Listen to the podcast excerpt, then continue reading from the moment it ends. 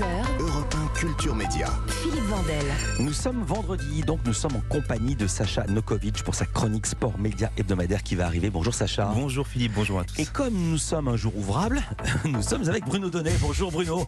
Bonjour Philippe. Et oui, Bruno, tous les jours, du lundi au vendredi, en tout cas, vous observez ici le traitement de l'actualité par les médias.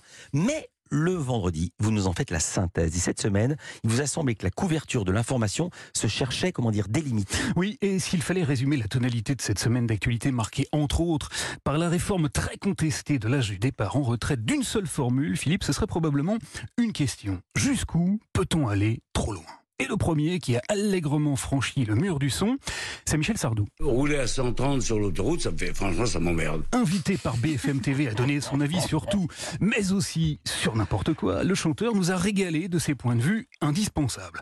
On a ainsi pu mieux comprendre ce qu'il pensait de la sécurité routière, C'est de la merde. des radars, Ça ne sert à rien, c'est l'État qui prend du pognon et qui vous punit. mais également de la députée écologiste Sandrine Rousseau, dont le mari, qui n'avait rien demandé à personne, a tout de même ramassé une petite balle perdue. Mais le mari de Sandrine Rousseau, le pauvre, franchement, faudrait pas faire une marche pour aider ce pauvre mec. Alors, présente hier dans la manifestation parisienne contre la réforme des retraites, Sandrine Rousseau a répondu au chanteur via Twitter en posant en photo sous une banderole gigantesque sur laquelle était écrit Sardou, ta gueule. Mais elle est con. Alors faut-il museler Michel Sardou? Je ne sais pas. Mais toujours est-il qu'à la question jusqu'où peut-on aller trop loin, j'ai trouvé une réponse au moins aussi édifiante qu'inattendue. Où ça? Eh bien dans un reportage aperçu dans le 20h de France 2. Car figurez-vous que le fabricant de yaourt Danone, devenu très chatouilleux sur la question sensible du greenwashing, vient tout juste de décider de prendre le taureau par les cornes. Pour réduire le bilan carbone de ces yaourts faits au lait de vache, le géant de l'alimentation Danone a demandé aux éleveurs de trouver des solutions. Danone a demandé aux éleveurs de bien vouloir diminuer la quantité de méthane que les vaches rejettent dans l'atmosphère en ruminant ou en flatulant. Alors, eh bien alors, je vous jure que tout ceci est vrai. Une société vient de trouver la solution. Une entreprise britannique vient de mettre au point ce casque afin de recycler les rots des animaux. Elle fait porter des casques aux vaches.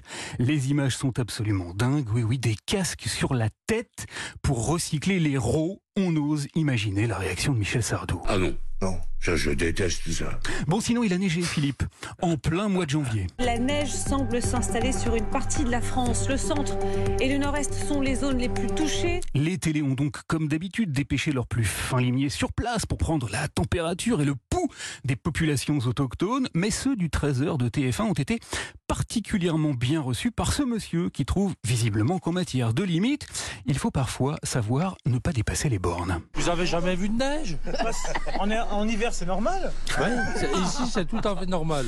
Enfin, pour terminer, Philippe, et pour rester sur l'épineuse question du franchissement des limites, il faut encore que je vous dise un petit mot de la chaîne de télévision russe RT France. Vous savez que l'Union européenne lui a interdit d'émettre dans toute l'Europe le 27 février 2022. Toutefois, depuis cette date, depuis 11 mois donc, la chaîne de propagande russe continuait de diffuser ici, chez nous, en France. Deux enquêtes parues euh, ces jours derniers dans le journal Libération et dans Le Monde ont raconté comment Russia Today parvenait à émettre depuis euh, Boulogne-Billancourt et comment elle continuait à payer une centaine de salariés et des, des éditorialistes. J'y arrive aux propos toujours plus effrayants. Lundi, sur France 5, Patrick Cohen s'est ému lui aussi de la situation et il a fait entendre ce que le député du Rassemblement national Thierry Mariani avait tout récemment déclaré sur cette antenne. L'Europe est une sorte de de vieil alcoolique euh, en état de manque permanent. Voilà. Eh bien, depuis cette série de réactions médiatiques indignées, la situation a bougé, enfin. Eh oui, on l'a appris hier, le compte bancaire de la chaîne russe a été bloqué par la Direction générale du Trésor en France. Today ne peut donc plus payer ni ses salariés ni ses prestataires et elle devrait donc fermer son antenne très prochainement il aura tout de même fallu attendre 11 mois, 11 mois et deux enquêtes journalistiques édifiantes pour que l'Europe et la France prennent des mesures et mettent enfin, il était temps, des bornes aux limites. Mettre des bornes aux limites. Merci beaucoup Bruno Donnet. Bon week-end. À lundi.